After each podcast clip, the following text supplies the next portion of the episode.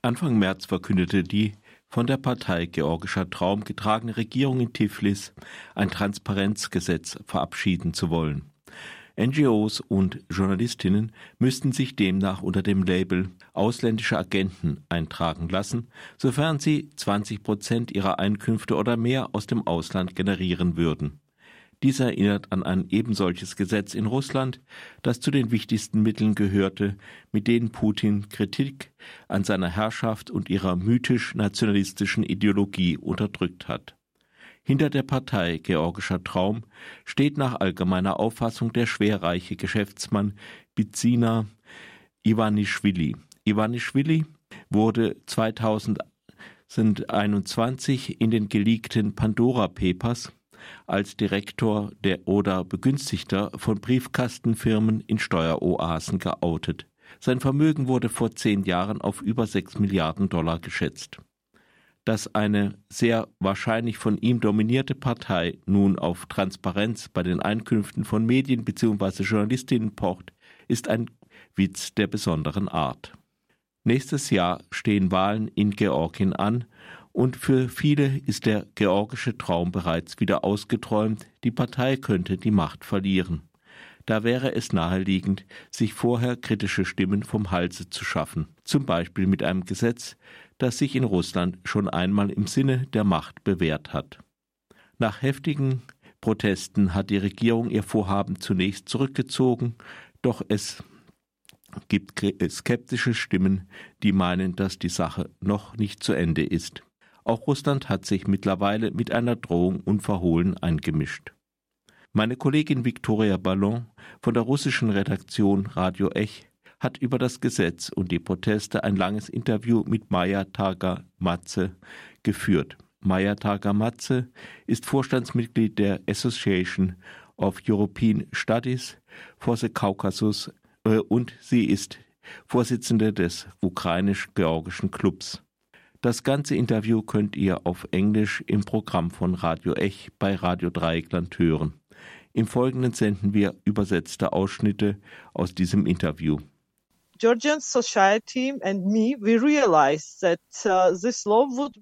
georgische Gesellschaft und auch ich selbst haben erkannt, dass dieses Gesetz ein Schritt zur Errichtung eines Regimes sein würde und auch ein Schritt weg von der EU. Deshalb waren wir alle sehr beunruhigt. Ich kann nicht sagen, dass wir Angst gehabt hätten. Wir wussten einfach, dass wir für unsere Rechte kämpfen sollten.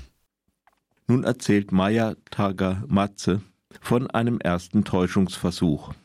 And moreover, uh, they have been telling that uh, this law it's uh, the translation of USA Foreign Agents Registration Act, FARA, which have been. Sie haben gesagt, dieses Gesetz sei eine Übersetzung des amerikanischen Foreign Agent Registration Act, der 1938 in den USA implementiert wurde, um Nazi- und Sowjetpropaganda zu unterbinden. Aber dieses Gesetz in den USA richtete sich nicht gegen gemeinnützige Organisationen oder gegen irgendeine Art von Medien. Aber in Georgien, wo sie das Gesetz zum Teil wirklich ins Georgische übersetzt haben, waren auch die Medien und der Teil der Gesellschaft, der nicht zur Regierung gehört, eingeschlossen.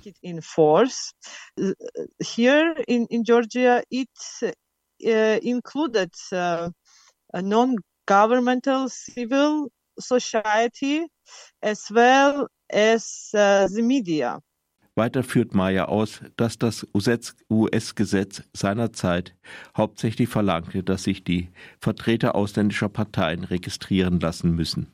Auf Nachfrage von Victoria Bannon von Radio Dreieckland sagt Maya, dass sich ihre Organisation bzw. sie selbst auch hätten registrieren lassen müssen und dass sie absolut nicht gewusst hätte, welche Folgen das für sie gehabt hätte. Weiter führte Meyer aus, dass die Pflicht, sich als ausländische Agenten zu registrieren, ganz verschiedene Leute getroffen hätte. Denn auch Pflegeheime und selbst Winzer würden Hilfen aus dem Westen bekommen. Doch es kam anders. Can you imagine each day people have been going to the uh, backside of the parliament from where all of this parliamentaries are stepping into. And uh, we have been uh, not such a huge crowd, but still we have been very loudly protesting against it. And then it had been uh, the morning of the 7th of the March, and uh, by the time they had this discussion there in Parliament about this law. Jeden Tag gingen wir zur Rückseite des Parlaments, wo die Parlamentarier ihren Eingang haben. Wir waren keine so große Menge, aber wir haben sehr laut protestiert. Am Morgen des 7. März wurde im Parlament über das Gesetz diskutiert, aber plötzlich hieß es, das Gesetz werde erst nächste Woche diskutiert oder irgendwann diskutiert und die Leute begannen nach Hause zu gehen oder zu ihrer Arbeit. Eine Stunde später rief mein Freund an und sagte, komm schnell, es war eine Lüge, Sie reden über das Gesetz. Und der erste Schritt zu seiner Implementierung wurde schon vollzogen. Dieses Verhalten führte zu großer Wut in der georgischen Gesellschaft und am Abend hatten wir eine riesige Demonstration und die Hauptstraße der Hauptstadt war blockiert. Die Leute sagten, wir wollen dieses Gesetz nicht. Wir wollen nicht die Sklaven Russlands sein. Wir wollen ein Teil der EU sein.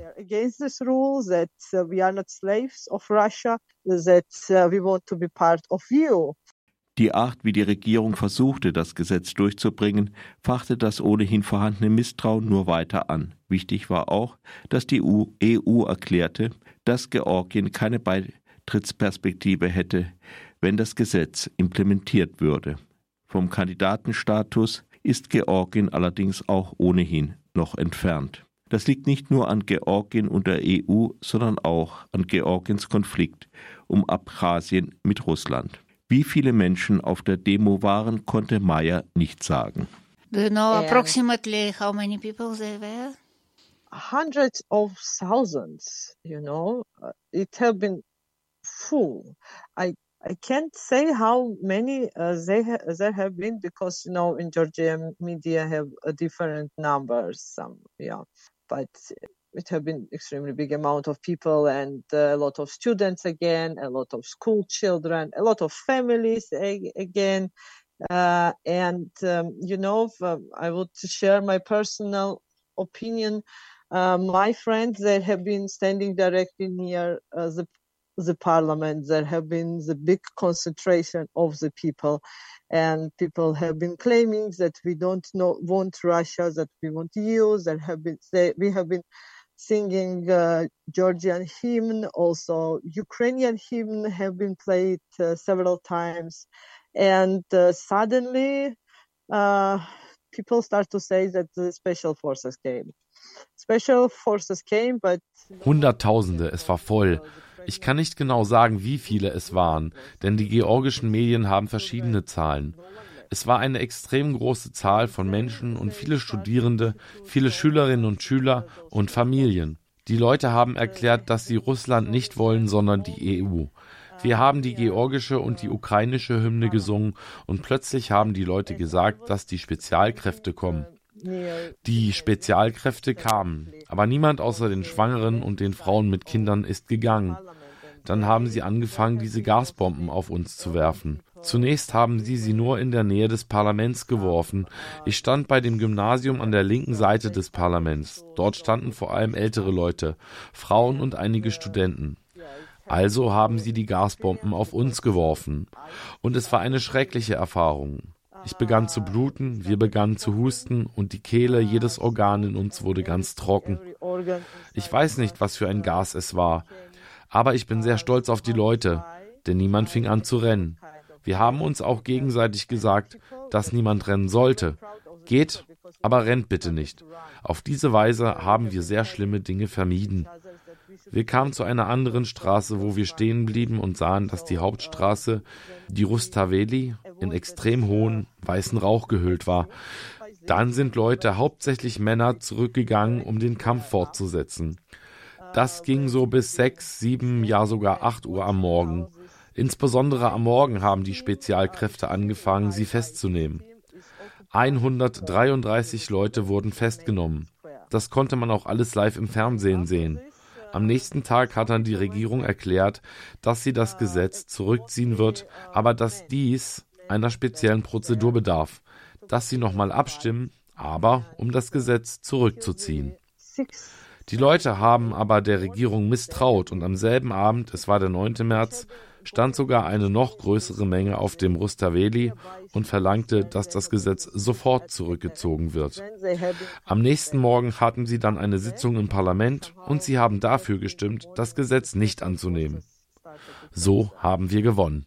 And uh, overall, the amount of uh, those captured persons have been 133, as I remember. And uh, it all have been shown in live on TV. And uh, on the next day, the um, the government announced that they will withdraw this rule but uh, it needs a special procedure to be made in parliament that they still should vote, but now to uh, withdraw it. And people did not trust it, the government, and uh, at the same evening, it had been 9th of the March, extreme, even more bigger crowd have been standing there at Rustaveli and they have been asking to withdraw this uh, rule, to take this rule uh, directly. So on the next day in the morning, there have been a, session, and yeah, they voted to not to apply this rule anymore. So we won. Dem Kreml hat das offensichtlich nicht gefallen. Die Vertretung Russlands auf der Krim warnte am 10. März vor einem Sturz der Regierung in Tiflis und schrieb dann wir empfehlen dem georgischen Volk, sich an eine ähnliche Situation in der Ukraine im Jahr 2014 zu erinnern und wozu sie letztendlich geführt hat. Versehen ist der Tweet mit dem Hashtag Think Twice eine Anspielung auf die Maidan-Revolution in der Ukraine und eine ziemlich unverblümte Drohung, mit Georgien genauso zu verfahren wie mit der Ukraine.